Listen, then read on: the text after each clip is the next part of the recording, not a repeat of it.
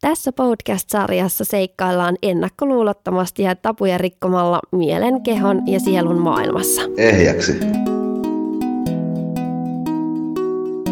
Tänään meillä on aiheena alkoholismi, eli millaista on ollut elää alkoholismi perheessä ja miten se näkyy aikuisen arjessa ja miten siitä voi päästä irti. Ja meillä on täällä minun ja Jennin kanssa vieraana yrittäjä Ramanda Andersson. Ramanda, kerro sun tarinaa. Mun tarina on lyhykäisyydessään, päästään siihen varmaan tässä keskustelun aikana sitten pidemmällä niin kuin vähän syvemmin ehkä avaamaan, mutta lyhyesti niin kasvanut tosiaan niin kuin alkoholismi perheessä. En toki lapsena sitä ymmärtänyt ja tietänyt.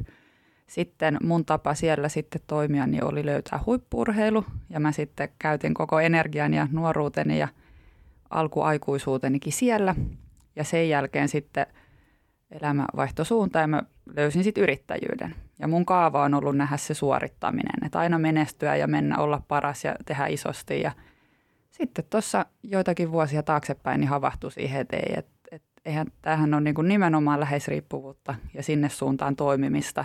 Ja se on ollut sitten nyt se, miksi istutaan tässä tänään, että on päässyt pur- purkaa ja poistaa sitä ja löytää itseään ja paljon rakkaudellisempaa ja vapaampaa tapaa elää.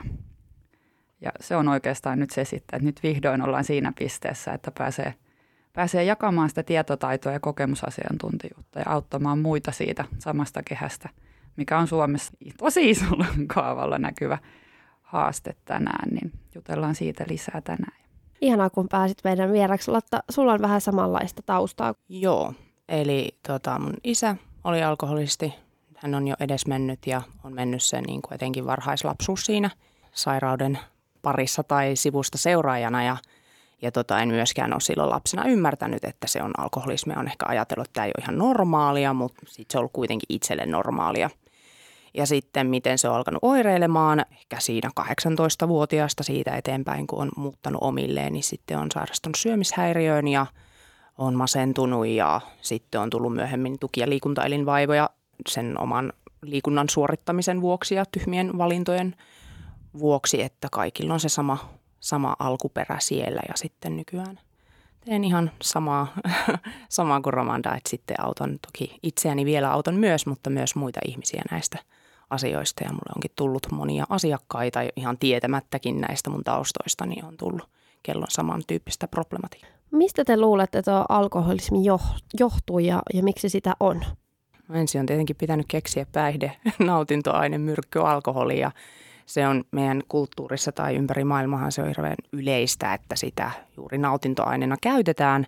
Tiede selittää alkoholismia genetiikan eli perinnöllisyyden perusteella ja toki myös sanotaan, että ympäristötekijöissä on, ne vaikuttaa, että kylläpä se yleensä varmasti niin menee, että alkoholisti alkaa juoda niihin psykologisiin ongelmiinsa, mutta toisaalta sitten se mitä opin tuolla Kantamossa, joka hoitaa alkoholisteja menestyksekkäästi Minnesota hoidolla, niin siellä. Ja lisää vaan, että myös läheisriippuvaisia. Kyllä, totta, joo.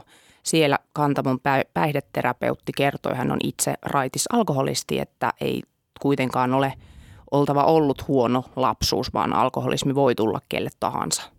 Ja yhdeksänkymmentä prosenttia aikuisistahan käyttää alkoholia, ainakin heidän mukaansa, ja, ja moni on jossain vaiheessa suurkuluttaja.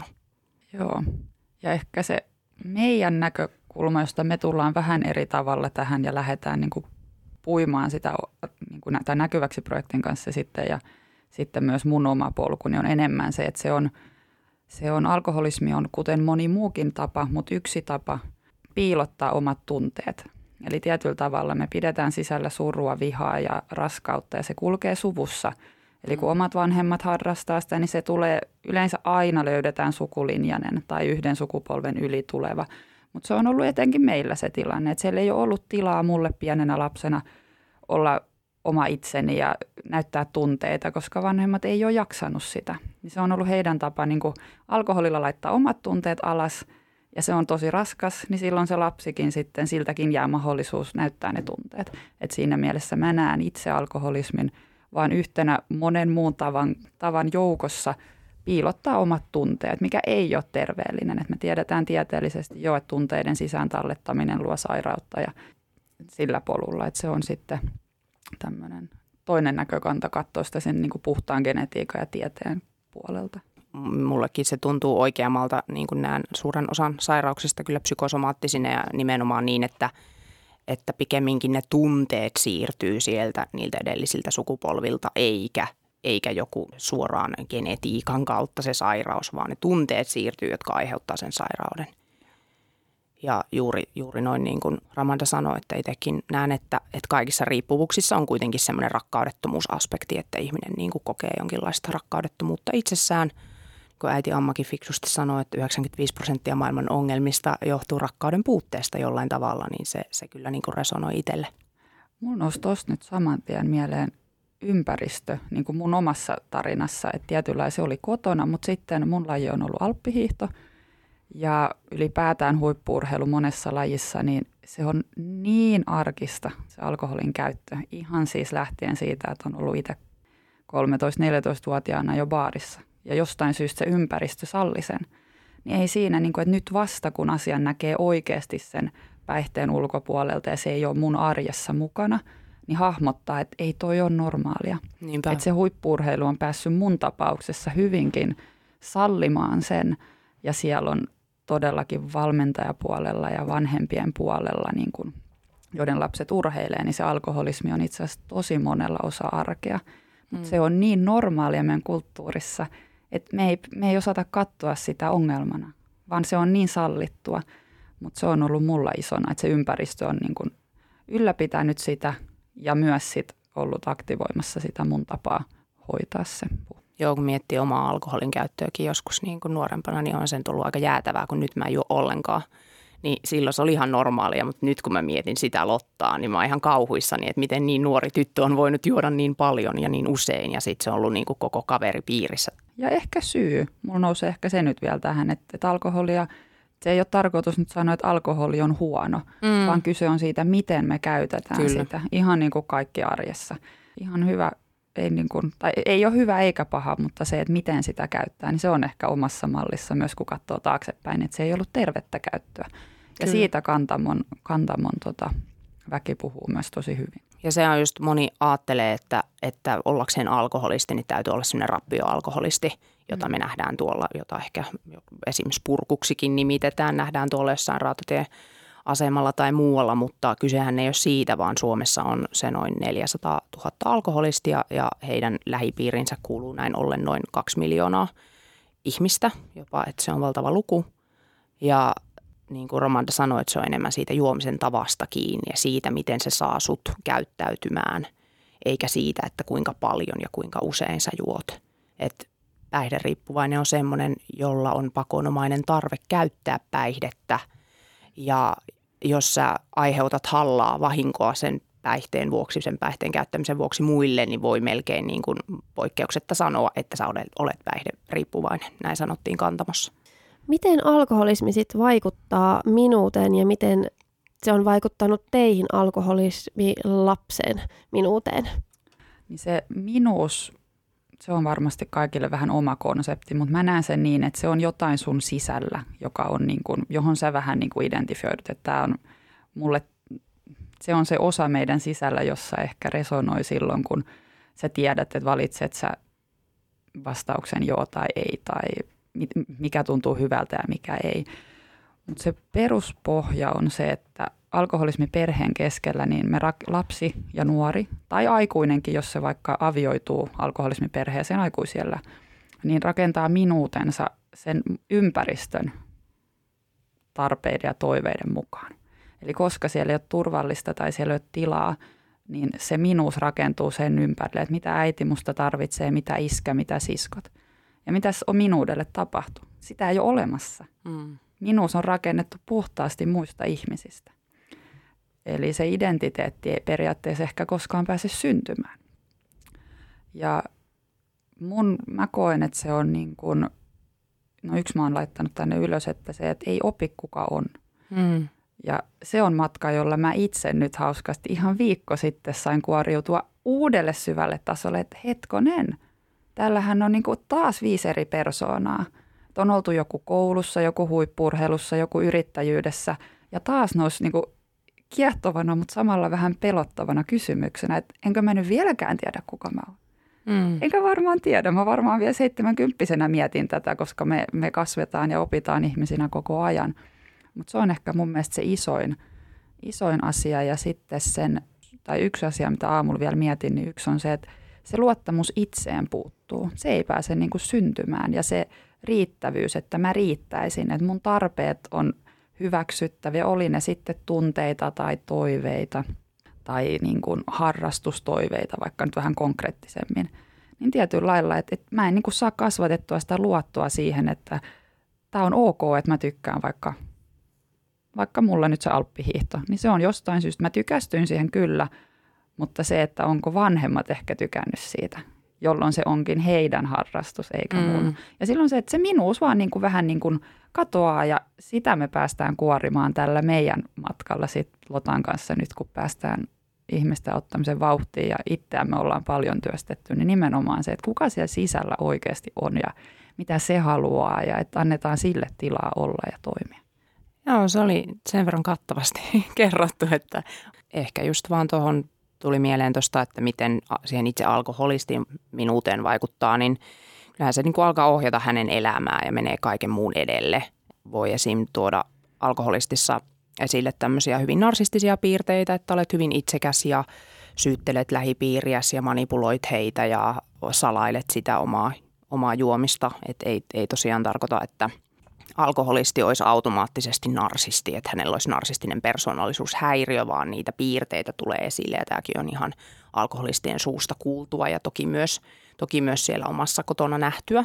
Tai että sittenhän kun jos ihminen raitistuu, niin hän, hänestä voi kuoriutua ihan erilainen ihminen ja kuoriutuukin, kun alkaa löytymään se oikea oma minuus sieltä, että ei voi nimenomaan, ei se alkoholisti tiedä, että millainen hän oikeasti on, eikä sitä opi tietämään just hänen lapsikaan ilman sitä työstöä. Kyllä. Et kun ei ole, ei ole niitä turvallisia, hyväksyviä, rakkaudellisia peilejä siellä, mitä jokainen tarvisi lapsena vanhemmistaan tai, tai jostakin aikuisesta ihmisestä, niin sä opit piilottaa ne omat tunteet ja, ja niin kun oppi, opit, että olet arvoton ja häpeät itseäsi ja riittämättömyys ja just kaikki tommoset, mitä Ramanda tuossa jo puhui. Miten alkoholismi näkyy sitten lähipiirissä tai perheessä tai sukulaissuhteissa?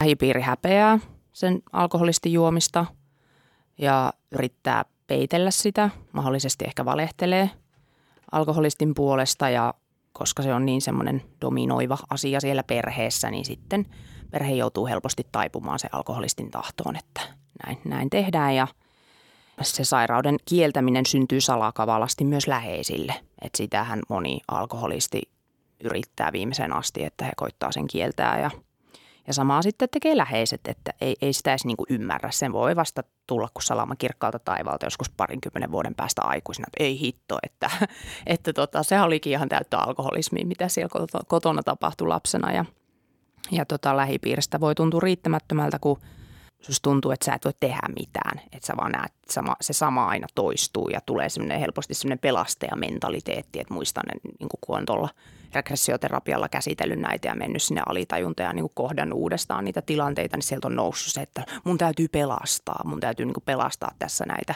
perheen aikuisia, vaikka hän mä siihen pysty. Ja onhan mä nyt tämmöisessä eräänlaisen pelastajan roolissa nytkin elämässä se ammattivalinta, mikä on tehnyt, mutta onneksi on tehnyt sen sitä kautta, että on ensin pelastanut itteeni ja pelastan jatkuvasti itseäni joka päivä.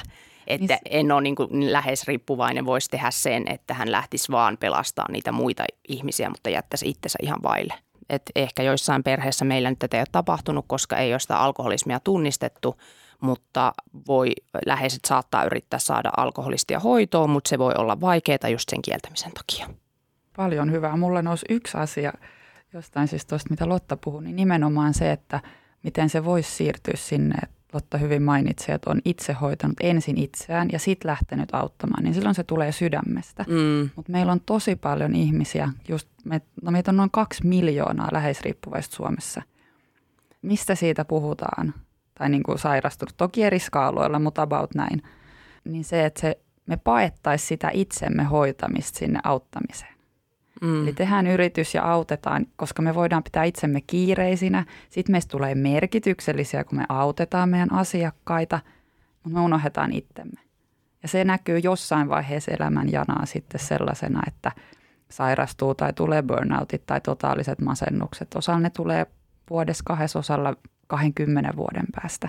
Mm. Ja tuohon rakennettiinkin taas niin kuin jonkun muun takia sitä elämää ja ei uskallettu katsoa sisäänpäin. Mm.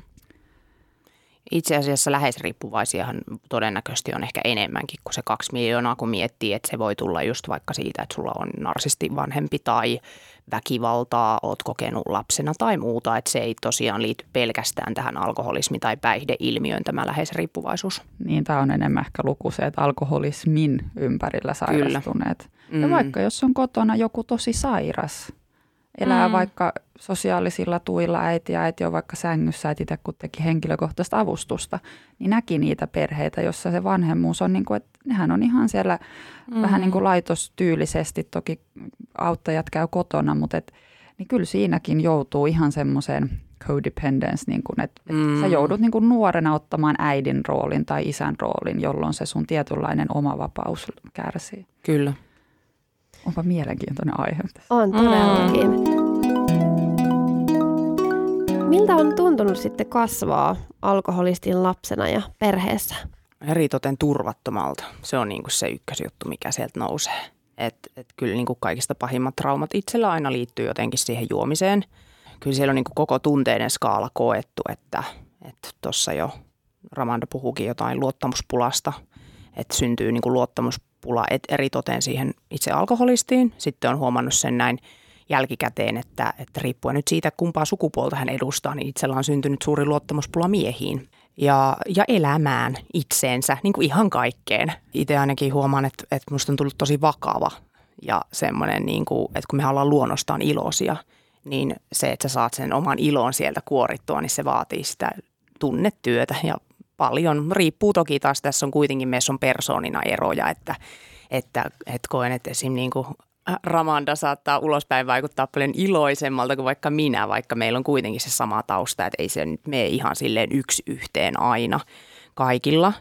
Olen oppinut semmoiseksi vastuunkantajaksi jo, jo lapsena, mitä siinä regressioterapiassa, mitä itsekin teen, niin siinä on havainnoinut, että sieltä niissä traumoissa niin niissä on noussut varmaan aina ainakin viha, viha, katkeruus, suru, epätoivo, pelko, turvattomuus, hylätyksi tulemisen tunne, yksinäisyys, arvottomuus, itseviha, häpeä, epäoikeudenmukaisuuden tunne ja varmaan se riittämättömyyskin, että nuo nyt tuli mieleen. Mutta kuitenkin myös on... on lapsena toivoa paremmasta, että aina jotenkin niin kuin toivoo sitä, että no jospa tämä tästä, mutta sitten vaan pettyy, kun se juominen taas alkaa. Joo, ja mä voisin tuohon ehkä jatkaa, että se tunneskaala nyt Lotta kertoo niin monta tunnetta ja ne on totta ja mäkin olen tot, niin kuin, kokenut ne kaikki, mutta semmoinen, mikä mulle ehkä nousi niin kuin mieleen, niin on se, että se on ehkä silloin niin kuin se on niin kuin jatkuvaa, että kyllä varmasti jokainen ihminen, nyt esimerkiksi jos ei ole ollut alkoholismiperheessä, niin voi kokea, että no onhan mullakin noita, että mitä se nyt on mitenkään erilaista. Mm. Mutta se on niin kuin jatkuvaa, että se, nyt on itse huomannut, mä oon tässä ylpeänä, voin mainita, että mä oon oppinut riitelemään, ja siis ihan vasta nyt. Eli se on ollut semmoinen, mitä ei ole voinut lapsuudesta, ja koska se päätyi aina eroon vanhempien välillä tai johonkin tosi isoon konfliktiin, niin sittenhän sitä vältti. Mm. Mutta terveellä niin kuin ihmissuhteella on se pohja, että me voidaan näyttää tunteet mm. ja palata. Mulla on vielä keho siinä tilanteessa, että se ei ihan palaudu niistä riitelyistä, mutta mulla on siunaantunut jo tila, jossa mä voin sitten puhua ja niin kuin käydä sen periaatteessa läpi, että okei, että onko tämä riita loppu, onko hätä ohi. Mut et, ja se on ollut hauska nyt nähdä, kun ne nousee uudestaan. On ollut monta vuotta tosi hyvää. Mutta nyt on taas semmoinen uusi aalto, että uusi sipulinkuori ja että niinku pääsee haastamaan itseään uudestaan ja uudestaan. Et siinä mielessä ehkä ne näkyy niinku isommin ne samat tunteet, kun ihmisyydessä on ne kaikki tunteet. Ne on niinku vähän vahvempia siellä alkoholismiperheessä. Kyllä. Ja mulla tuli omasta kokemuksesta ehkä lisäyksenä vielä se, että mulle se on ollut paljolti ja mikä on kantautunut aikuisuuteen, on se jatkuva varpaillaolo. Kyllä. Että se ei niin kuin... Mulla on pohjaluottamus ihmisiin. Mä uskon aina, että ne on hyviä, kunnes ne toisin näyttää. Samoin. Mutta silti siellä kantaa jotain sellaista, että no teetkö sä sitä työtäs kuitenkaan, vaikka mä pyydän, tai hoituuko tää. Ja sit susta tulee semmoinen niinku tarve hallita ja kontrolloida ja niin kuin, että välillä on ihana katsoa ihmisiä, jotka on vaan niin kuin, vähän niin kuin elämän takapenkillä ja niille vaan kaikki on vaan niin kuin hoituu, kun ei ne niin kuin stressaa. Mm. Että niin ei ole sitä hallinnan tarvetta. Ja sitten toinen, mikä on mulla näyttäytynyt ja hyvin, hyvin yleinen, niin on sitten just se, että pystyy kaikkeen. Et koska sä joudut ottaa semmoisen roolin jo nuorena, että okei, mä varmistan, että mä elätän itteni ja kaikki on hanskassa ja opin tämän koko perheen dynamiikan, niin, niin sitten se niin kuin siinä, että urheilus piti olla ykkönen, yrittäjyydessä piti olla ykkönen. Ja jos ei ollut tai oli siellä ihan vaikka vaan kolmen parhaan joukossa, niin sä olit heti huono. Ja se on nyt myös semmoinen upea, mitä on saanut oppia ja kasvaa ja harjoitella. Että mä, niin kuin, mä juhlistan niitä mun onnistumisia. Että ne on mulle jostain syystä tosi merkityksettömiä. Just tuli yksi tutkinto lisää ja sitten joku toinen ohjelma loppuu tai tuotanto valmistuu. Ja se on vaan niin kuin asia muiden joukossa. Ja nyt mä treenaan sitä, että ei se ole. Se on ihan oikeasti, sen eteen on tehty asioita, sitä saa juhlistaa. Se on niin kuin hieno asia. Että oppii niin kuin näkemään sen oman arvonsa. Niin se on ollut kyllä mulla kadonnut.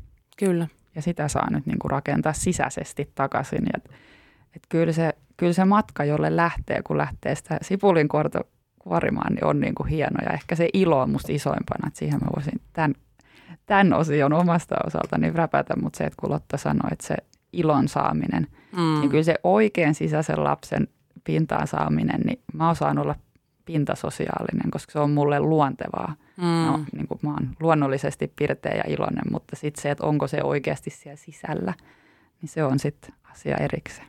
Niin, kyllä.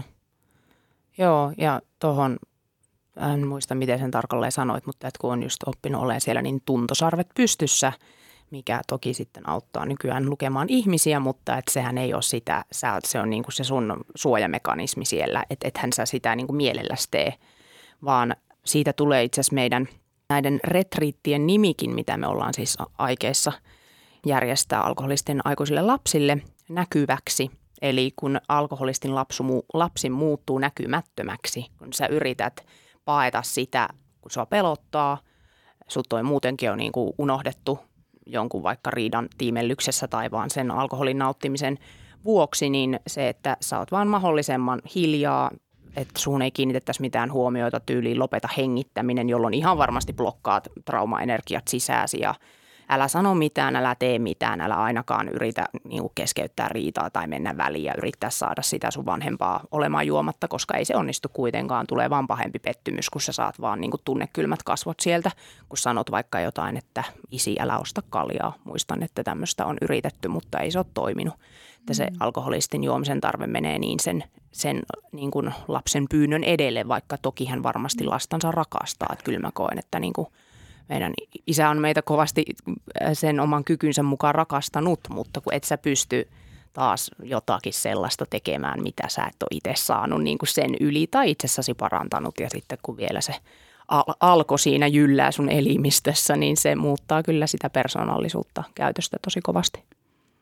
Nyt mulla nousee sana myötätunto mm. siitä, että mitä matkaa me ollaan Lotan kanssa saatu nyt peilata yhdessä. Ja tätä, tää on ollut pitkä tuotantorakennelma, jolla on opittu huikeasti tämän asian ja haasteen laajuudesta, kun ollaan tuotettu tämän, mutta myötätunto niitä omia vanhempia kohtaan. Et ei he, se jatkuu se kaava usein sen takia, että me, meidät opitaan syyttelemään. Ja niin. Se on myös suojakaava meidän sisällä, että äiti, äiti on tällainen tai isä tällainen ja sitten musta nousee viha tai surre tai olisi äidin vika.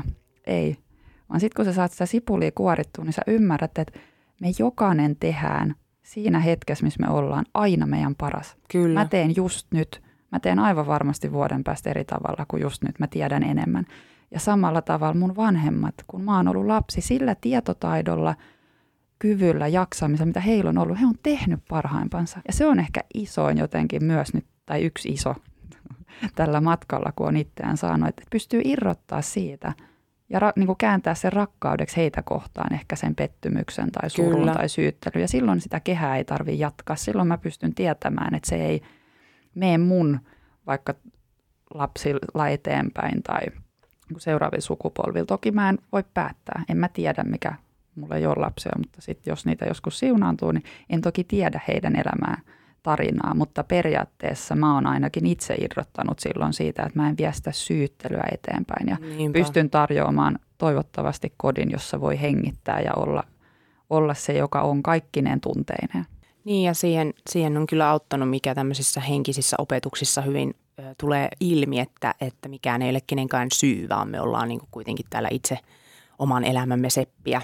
Että siitä kyllä kannattaisi kaikkien pyrkiä päästämään siitä syyttelystä ja uhrin asemasta, koska se ei ole semmoinen tilanne, mistä eteenpäin pääsisi omassa elämässään. Onko alkoholistinen perhetausta sitten määrittänyt teitä jollain tavalla? No on määrittänyt niiden siitä aiheutuneiden, aiheutuneiden oireidenkaan, että kyllä mä silloin syömishäiriöisenä olen ajatellut olevani oikein syömishäiriöinen ja masentuneena masentunut ja tuki- ja liikuntaelinvaivat, niin on nekin mua määrittänyt, kun ollut niin identifioitunut kehoon, mutta että si eihän me kukaan olla, mitä meille on tapahtunut. Me ei olla meidän mieli, me ei olla meidän tunteet, ajatukset, me ei olla meidän keho ja, ja sitä, kun on niin kuin itselleen tarpeeksi muistutellut ja sitten parantanut niitä, muut, nähnyt, tuntenut sitä, kun elää joka päivä itsensä kanssa, niin sitä omaa muutostaan, niin tota, tajunnut sen, että ei mun tarvitse lyödä mitään semmoista leimaa mun otsaan. Että mähän olen vasta tässä viime vuosia, muutamia vuosia sitten ymmärtänyt, että mä edes olen alkoholistin lapsi. Ja sitten se on kuitenkin myös ollut jo sitä aikaa, kun mä oon kääntänyt näitä asioita vahvuudekseni. Että nykyään mä mielelläni tuon tätä tarinaa esille, että siitä saisi joku muu apua ja että mä pystyisin niinku sen kautta auttamaan muita. Se varmaan luonut mut kokonaan. Mun mielestä tuossa tuli jo, mitä puhuttiin, että siellä niinku periaatteessa ne määrittelyt on just sitä, että susta tulee se urheilija tai se suorittaja mm. tai se yrittäjä tai se täydellisyyden tavoittelija, täydellisyyden tavoittelija, perfektionisti, että ne on kaikki ja sehän on niin kuin tämän hetken ihan niin kuin kollektiivisesti normi. Että osittain mä koen itse, että on välillä vähän vaikea hahmottaa, että mikä on nyt tämän sairauden ja mikä on ihan normi-ihmisyyttä. Että tietyllä lailla kaikkihan, niin kuin, että sä oot nyt, mennään urapolkua niin kuin yrityksessä eteenpäin ja sä identifioidut siihen. Voiko tämä alkoholistinen perhetausta myös sit mahdollisesti vaikka uhriuttaa? Joo, todellakin. Voi. Kyllä. Luulen, että, että varmaan melkein kaikki menee sen polun just sitä kautta, että ensin on siinä uhrin asemassa tai no riippuu, mutta voisin kuvitella. Joo, ja ehkä siinä kun puhuttiin kodin dynamiikasta, niin ehkä siinä mä koen, korjatkaa jos, jos o, o, o, ootte ihan eri mieltä, mutta se, että se itse alkoholisti on usein se uhrin roolissa oleva. Mm, kyllä. Koska, ja sillä hän pyörittää sitä koko. Et esimerkiksi musta on ollut hahmoterapiassa hyvin mielenkiintoista nähdä niitä eri rooleja ja just sitä uhriutumista. Et ehkä, ja se on sitten ehkä se, että mihin sä siinä läheisriippuvuudessa kanavoit sen. Et kyllähän sä voit, jos sä kasvat alkoholismiperheessä, niin me aut, meidän tarkoitus on auttaa niitä, jotka on läheisriippuvuuteen sairastuneita. Mutta voihan sieltä sairastua alkoholismiin. Kyllä. Ja silloin me ei olla oikea aputyyppi, jos mm. se alkoholi pyörittää sitä elämää. Mutta jos se pyörii vielä vähän ehkä, vähän väärin sanon, periaatteessa vähän helpommin hallittavien keinojen ympärillä. Eli esimerkiksi sen suorittamisen tai syömishäiriön tai masennuksen ympärillä, niin sitten me voidaan auttaa. Kyllä. Ja silloin se ei yleensä ehkä ei ole niin uhriutuva, se on enemmän semmoinen minä pystyn niin, kyllä. rooli, jota me leikitään. Että sitten se alkoholisti on yleensä uhriutunut ja siksi hän juo. Se on usein se mantra, jos mennään tuonne kuppiloihin ja kahviloihin kuuntelemaan. Niin, että koska se teki ja se teki, mm. niin mä saan siksi juoda. Onko alkoholismi vaikuttanut sitten teidän ihmissuhteisiin? Lotta avasikin jo vähän, että ehkä luottamuksen puutetta, mutta onko se mahdollisesti jollain muullakin tavalla sitten näkynyt? Näkyyhän se ihan kaikessa, sit kun sä alat niinku oikeasti syvenee siihen ja sä huomaat ne toimintamallit, mutta että ehkä semmoinen, mitä mä sanoisin, näkyvin ja ehkä mikä nyt nousee mieleen, niin iso voi olla ehkä se, että se on ollut aika mustavalkoista. Et nuorena mun keho sattui kestää paljon alkoholia ja mä oon niin kuin huippu-urheilupiireistä, tota, siellä nyt juhlitaan vähän nuorempana ja se on vähän erilaista. On ehkä vapautta eri tavalla, että totta kai siis urheilu meni ensin ja treenattiin, mutta se, sitten kun oli vapaita viikonloppuja, niin silloin juhlittiin, että se on ollut silloin aika paljosta se käyttö. Ja mä olin seitsemäntoista siinä vaiheessa, kun mä kävelin Helsingin kaduilla yksi kesä. Me oltiin oltu kaksi viikkoa Lapissa ja juhlittu kaksi viikkoa. Ja silloin on ollut vissiin mun H-hetki, jos mietitään sitä genetiikkaa, että mä kävelin Helsingin kaduilla ja huomasin, että mun niinku aivoissa käy semmoinen, että sä haluat olutta, sä haluat olutta. Ja mä olisin, että en, että ei, ei, ei, niinku ei, että en mä halua. Mm. Mutta se oli semmoinen hetki, jolloin päätin, että mä lopetan juomisen. Että jostain syystä mulla kävi silloin semmoinen intuitio, että tää ei ole tervettä ja tää ei kuulu. Ja sit mä olin vuoden kaksi sellaisessa tilassa, että mä en niinku pystynyt nähäkään, kun ihmiset joi. Ja se toki vaikutti sosiaalisiin suhteisiin ihan hirveästi, koska sä oot just täyttänyt kahdeksantoista. Ne, jotka ei ollut urheilupiireissä, hän oli vasta tässä normaaliyhteiskunnan, että hei nyt jee, päästään baariin. Mä olin jo kokenut sen elämän. Mä olin vähän niin kuin ennakkoon elänyt sen ja sit joutui jättää aika paljon ystävyyssuhteita. Varmasti siis hyvä niin, sillä, mutta se oli silloin aika raskasta nuorelle.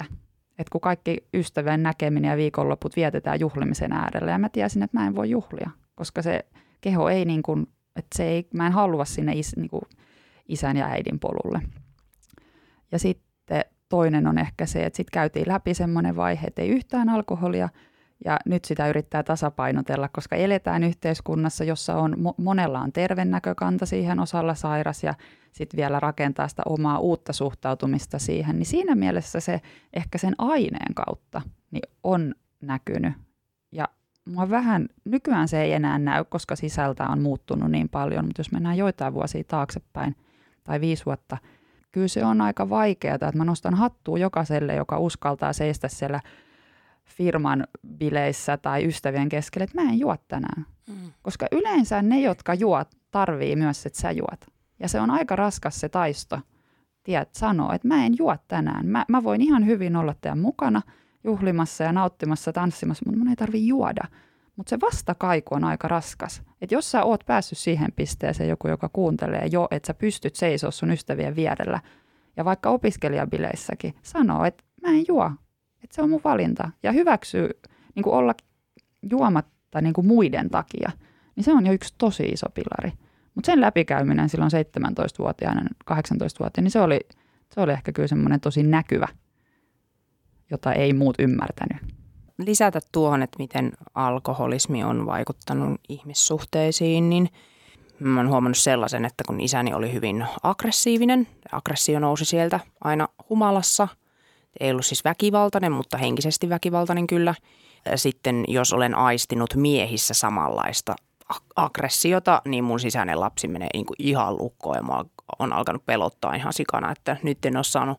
saanut tässä pitkään aikaan onneksi, tai no onneksi ja onneksi olisi ehkä ihan mukavakin nähdä, että mikä olisi nykyään reaktio, mutta et en ole törmännyt enää, tota, ei ole niin kuin lähipiirissä semmoisia ihmisiä, mutta jos on vaikka joskus pari vuotta sitten ollut, niin, niin on kyllä vielä tullut semmoinen tilanne, että, että tulee semmoinen niin kuin samanlainen jäätyminen, että sitten taas sellaisten rauhallisten, kilttien, säyseiden miesten seura, niin ei ole sitä samaa reaktiota saanut aikaa ja tosiaan naisista ei ole mitään tämmöistä tullut, koska ei mun äiti ole ollenkaan sellainen.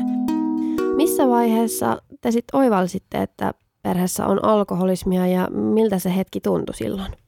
Se oli silloin joskus muutamia vuosia sitten, kun ymmärsin sen, että se on sitä ollut, jolloin isäni on jo edesmennyt, että se jotenkin on varmasti myös vaikuttanut siihen, että ehkä se on ollut helpompi sitten myöntää itselleen, että siitä on sitten puhuttu perheen kesken, niin kuin on puhuttu sitten myöhemmin näin aikuisiällä, että miten kukakin on asiat kokenut. Ja. Mulle ei tule mieleen semmoista yhtä niin kuin selkeätä, paitsi nyt tämä, mikä nousi tuolta alitajunnasta äsken, tämä silloin seitsemäntoistavuotiaana ollut, ollut kokemus, että silloinhan mä en ole ymmärtänyt, että se on niin, kuin, niin tietoisesti kuin nyt, että se on ollut alkoholismi, mutta toki silloin niin kuin havahtui siihen, että ei ole tervettä. Et ehkä siitä nyt viime vuosina se on ollut vähän semmoista niin kuin kuoriutunut. Paljon on saanut, kun pääsi Lotankaan yhteen, niin se, että on saanut peilata ja puhua niin kuin ihmisen kanssa, jolla on sama näkemys niin kuin maailmasta täältä niin kuin energiapuolelta ja sieltä, mutta sitten myös se niin kuin alkoholismikotitausta. Mm. Se on ollut tosi iso ja sitten kyllä iso mä hahmoterapiassa kävin Markus Gruutilla tota, useamman kerran tuossa Tallinnassa, niin siellä oli paljon niitä keissejä. Niin siellä kun pääsi näkemään niitä eri rooleja, niin siellä kyllä ehkä aukesi se, että okei, meilläkin on ollut uhri ja meillä on ollut taas se niin kuin marttyyri ja semmoisia rooleja. Niin siellä kyllä ehkä aukesi isosti myös syvemmin se, että itse asiassa ne on ollut. Ja nyt kun mä puhun, niin itse asiassa mä löydänkin H-hetken. Mä luin kolme neljä ehkä kolmisen vuotta sitten, niin tämän Virtahepo-olohuoneessa kirjan. Ja se oli itse asiassa kyllä semmoinen kirja, että se ekaa kertaa upposi, että hei, tämähän on minä. Mm. Ja mä elin tämän keskellä. Että se oli kyllä ehkä mun hetki.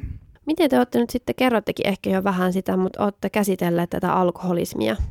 Mulla ne on ollut ne pääasialliset keinot regressioterapiaa ja omat energiahoidot ja toki myös muiden hoidoissa käyminen. Että on sitten perhekonstellaatio on myös ollut siinä rinnalla ja se on ollut niin kuin tosi hyvä näyttämään sitä, että miten se tulee sieltä sukupolvien takaa. Et kun monilla se on just mennyt silleen, että on esim. Ollut se oma vanhempi isä siellä sodassa ja hän on kenties sitten jotain, no rakkaudettomuus menee eteenpäin.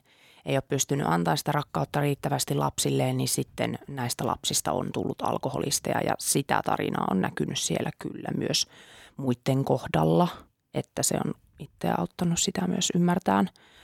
Nuo ne on ollut. Mä kävin psykoterapiassa pari vuotta joskus kahdeksantoista kaksikymmentävuotiaana sen syömishäiriön takia, jossa oli ihan ne juuret siellä, siellä lapsuudessa ja näissä asioissa, mutta, mutta sitä ei sitten siellä niin kuin ollenkaan ymmärretty eikä multa edes kysytty sanallakaan siitä lapsuudesta, joten se jäi ihan täysin käsittelemättä sen kahden vuoden aikana se, mikä olisi ollut niin kuin melkein tärkein siinä käsitellä. Mutta se ei auttanut mua. Ja mä voisin lisätä noihin, mun matkaan kulkenut kanssa. No, psykoterapia aikanaan silloin, kun vakavasta masennuksesta itteni nostin parikymppisenä ja siellä se oli elämän selviytymistä, mutta ihan hyvä tapa. Se on monelle myös niinku tarpeellinen ja tietyssä vaiheessa prosessia niin hyvä. Mm. Sen jälkeen matka on kulkenut enemmän niinku tunnepuolen tutkimiseen. Eli siellä on, no mainitakseni, niin tärkein on myös löytää aina se oma. Mm. Ja nimenomaan uskaltaa kuunnella sitä, että missä vaiheessa mikäkin metodi toimii ja milloin on aika vaihtaa.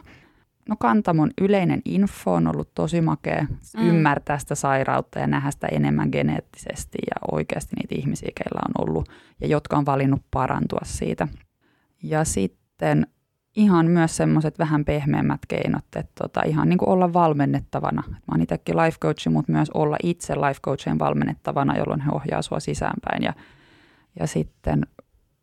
No tuohon tulee vielä lisäksi, että sitten mulle on kyllä ollut tosi arvokasta käydä ihan niin kuin näkijä tapaamisissa. Että mm. päästä, päästä oman henkiväen kanssa yhteyteen ja kuulla heidän puolelta sitä ja he pystyvät avaamaan niitä toimintamalleja, mitä mun sisällä on ja avaa mut sille syvälle rakkauden tilalle, niin ne on kyllä ollut yhtä, yksiä niin kuin merkittävimpiä, jotka on harvemmin mukana hoito, ehkä hoito-ohjelmassa, jos näin voisi sanoa, mutta tota, niin niitä, niitä, mitä mä oon käyttänyt. Ja...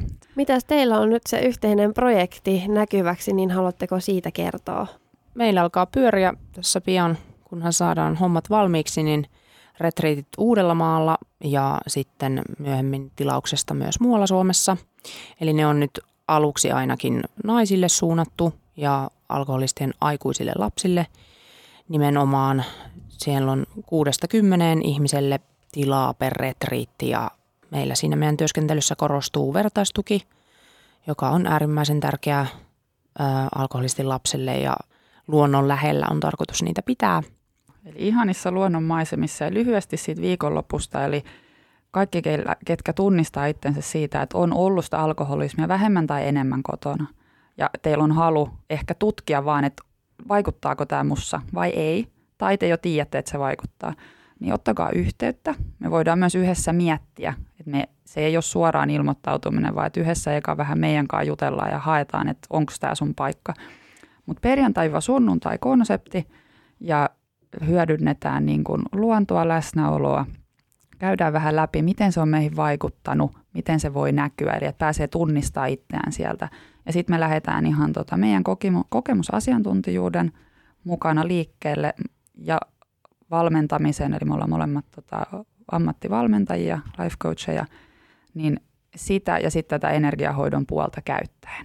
Kyllä. Ni- niillä työkaluilla sitten pääsee sukeltaa itsensä sisälle ja Ja tuota, yksilöllistetään se, eli pienryhmä ja vielä oma valmennuspuhelu ennen ja jälkeen, jotta se oikeasti yksilöllistetään, että me saadaan juuri se, se, se ihminen näkyväksi, joka sinne tulee, että ei lähetä taas sen ryhmän mukana, vaan että yksilöllisyys. Ja, niin me toivotetaan kaikki, jotka tähän kategoriaan kuuluu, niin oman sisäisen valon luokse ja sen vapauttamisen matkalle meidän kanssa mukaan. Tämä oli tosi tärkeä aihe ja tästä olisi voinut puhua varmasti vielä enemmänkin, mutta kiitos Ramanda, että pääsit juttelemaan meidän kanssa.